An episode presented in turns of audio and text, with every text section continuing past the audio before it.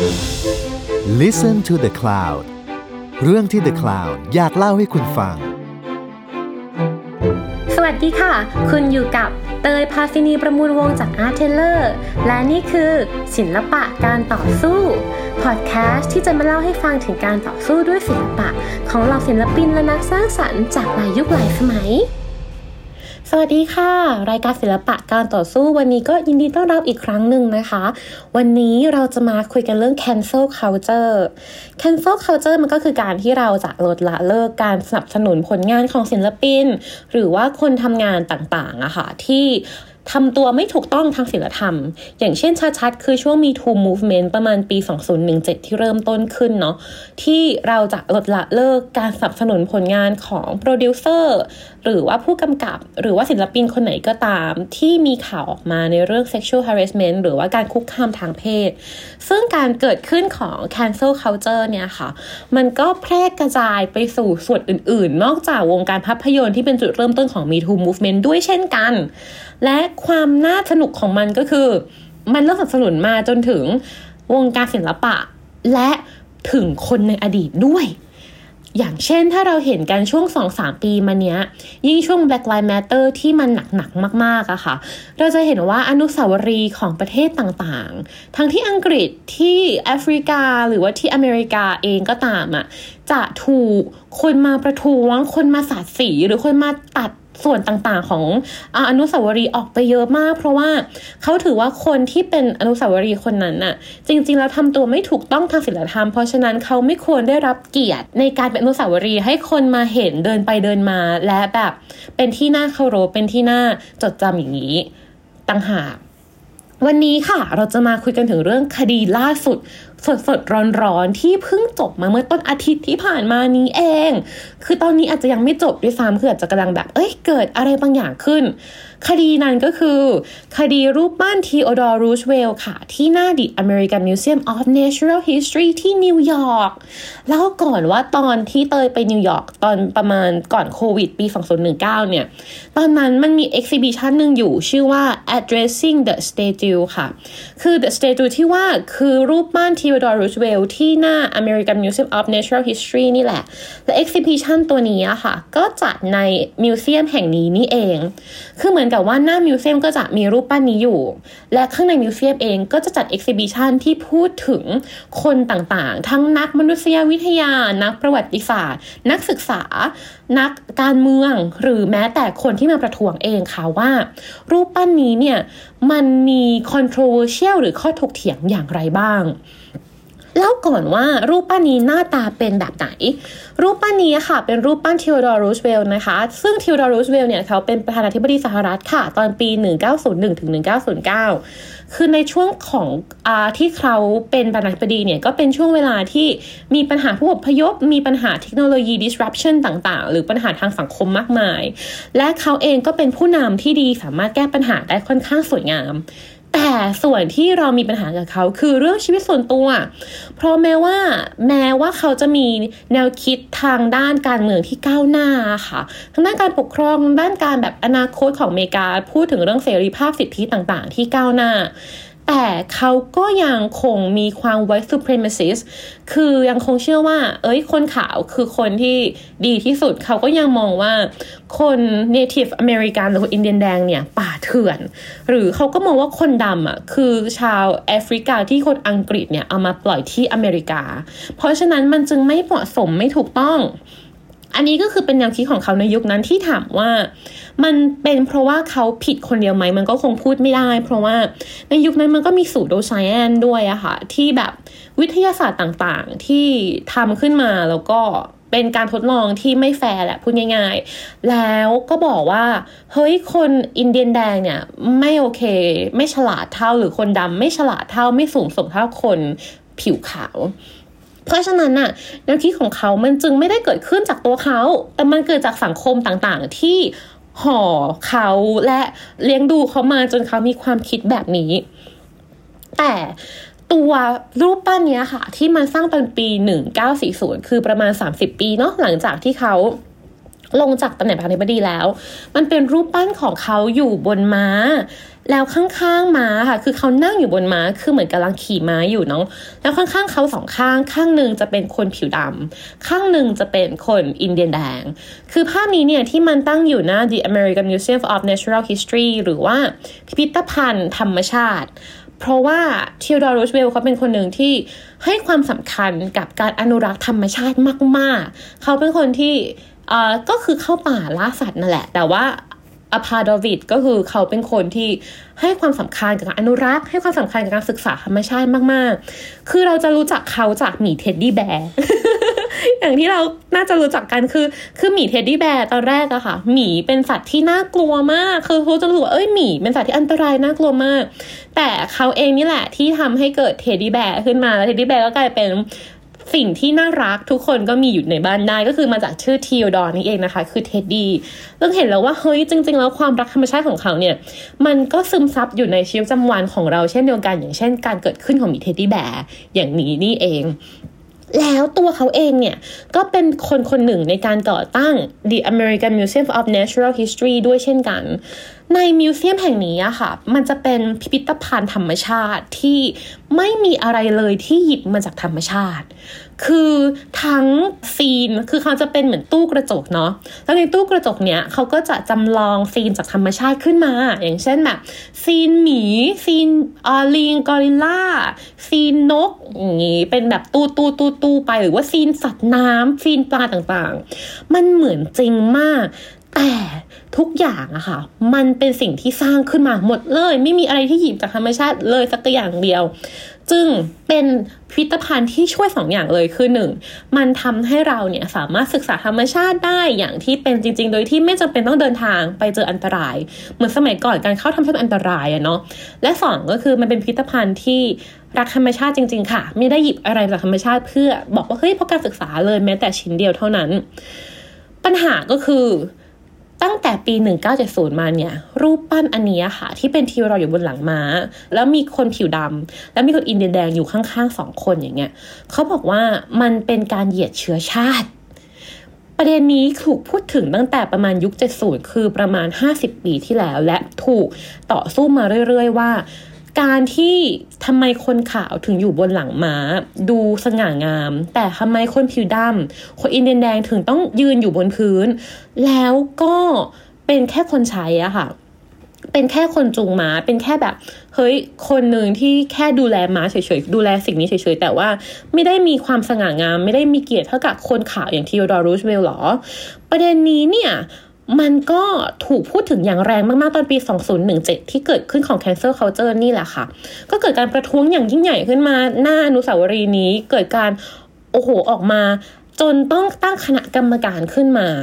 และรีวิวอนุสาวรีย์นี้ไม่พอค่ะ เขาก็จะรีวิวอนุสาวรีย์อื่น ๆ ในนิวยอร์กด้วยเช่นกันว่า มีอนุสาวรีย์ไหนอีกไหมที่เข้าข่ายเหยียดเพศหนึ่ง และเหยียดเชื้อชาติด้วย แล้วควรจะทำอย่างไรกับอนุสาวรีย์เหล่านี้ ถามว่าตอนนั้นมัน cancel แค่ Theodore Roosevelt ไหมมันไม่ใช่ Theodore Roosevelt ก็คือโดน cancel แล้วหนึ่งนอกจากนั้นนะคะโคลัมบัสก็ยังโดน cancelและวินสตันเชอร์ชิลก็โดน cancel ทุกคนเนี่ยโดน cancel ในประเด็นใกล้เคียงกันคือประเด็นการเรส i ิสหรือว่าการเหยียดเชื้อชาตินะคะ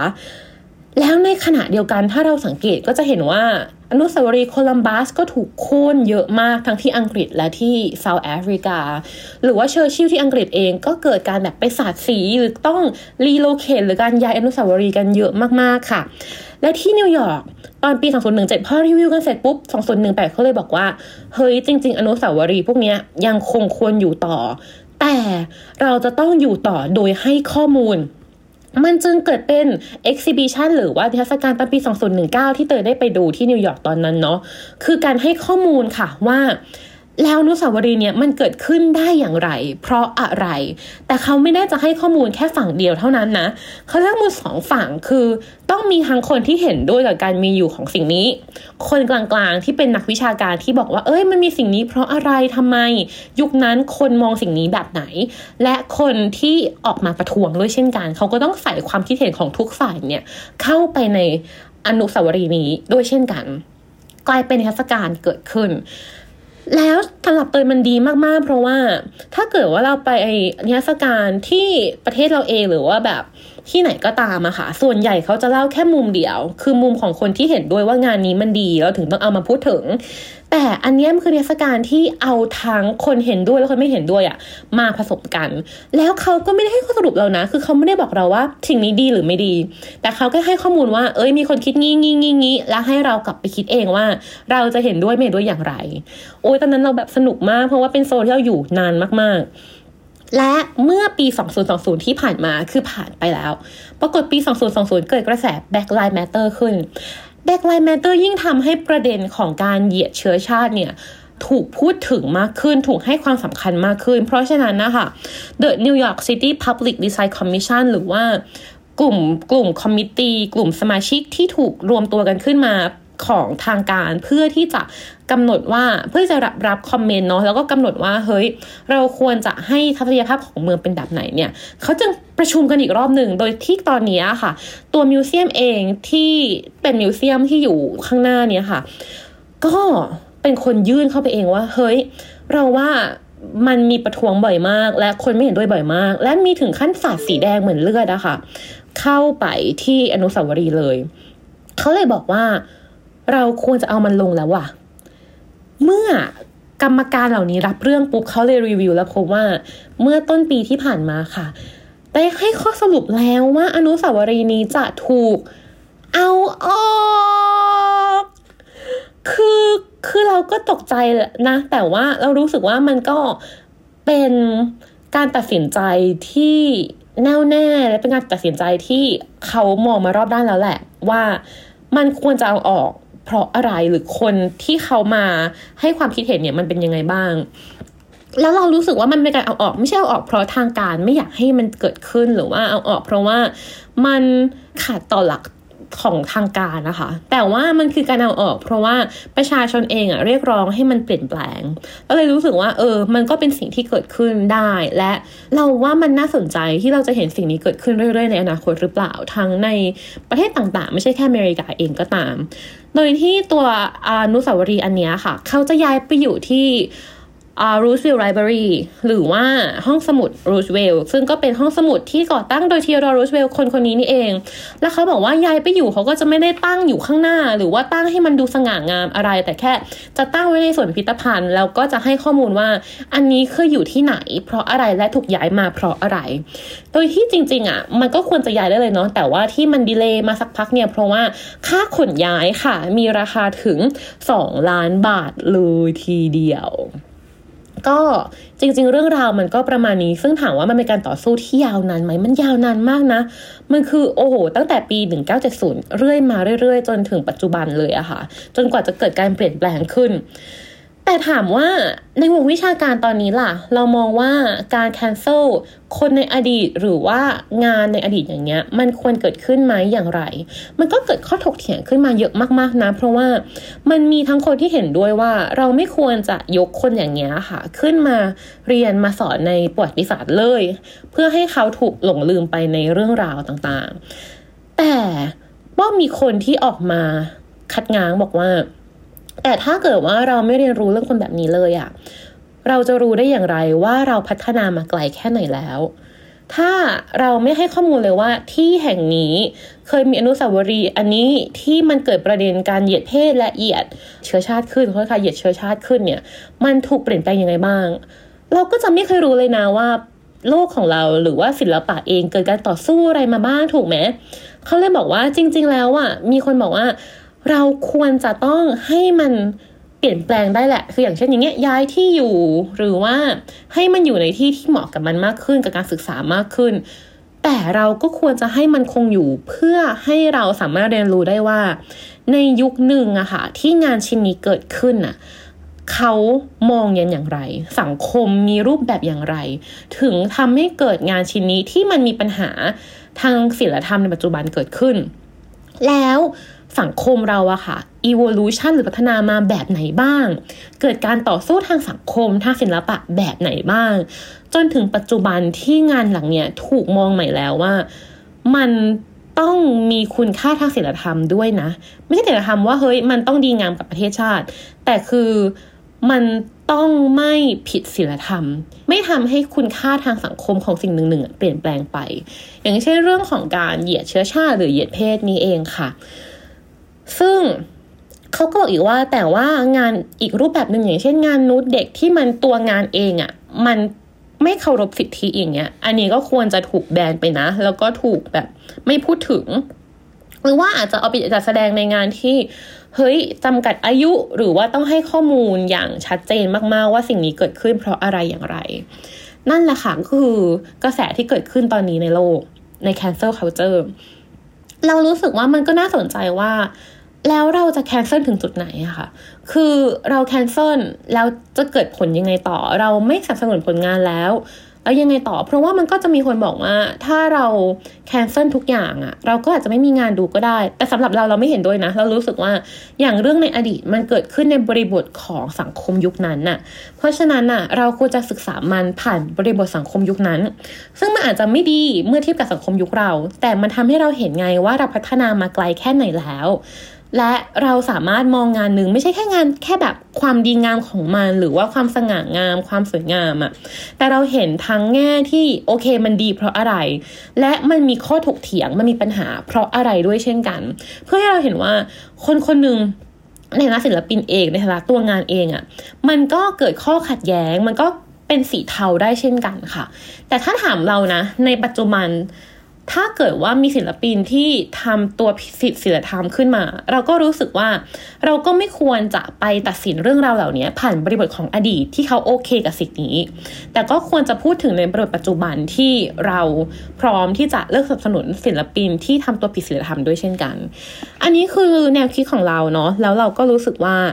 เรื่องราวเหล่านี้มันยังต้องผ่านการถกเถียงอีกเยอะมาก ๆ ด้วยเช่นกัน ประมาณนี้นะ ตอนนี้ค่ะ ก็เป็นการต่อสู้เนาะของคนที่ต่อสู้เพื่ออนุสาวรีย์และคนที่ต่อสู้เพื่อให้อนุสาวรีย์นี้ ถูกให้ข้อมูลใหม่ ๆ ด้วยเช่นกันสำหรับใครที่มองว่าเอ้ย cancel culture มันควรจะอยู่จุดไหน หรือมันควรจะทำขนาดไหนเนี่ยเราว่าก็น่าสนใจที่เราจะเปิดพื้นที่ในออนไลน์ต่างๆ หรือต่างๆ เพื่อมาพูดคุยกันเรื่องนี้นะคะ ในอนาคตเป็นตอนอะไรไว้ว่ากันเนาะเจอกันใหม่ค่ะ สวัสดีค่ะ ติดตามเรื่องราวดีๆ และรายการอื่นๆจาก The Cloud ได้ที่ readthecloud.co หรือแอปพลิเคชันสำหรับฟังพอดแคสต์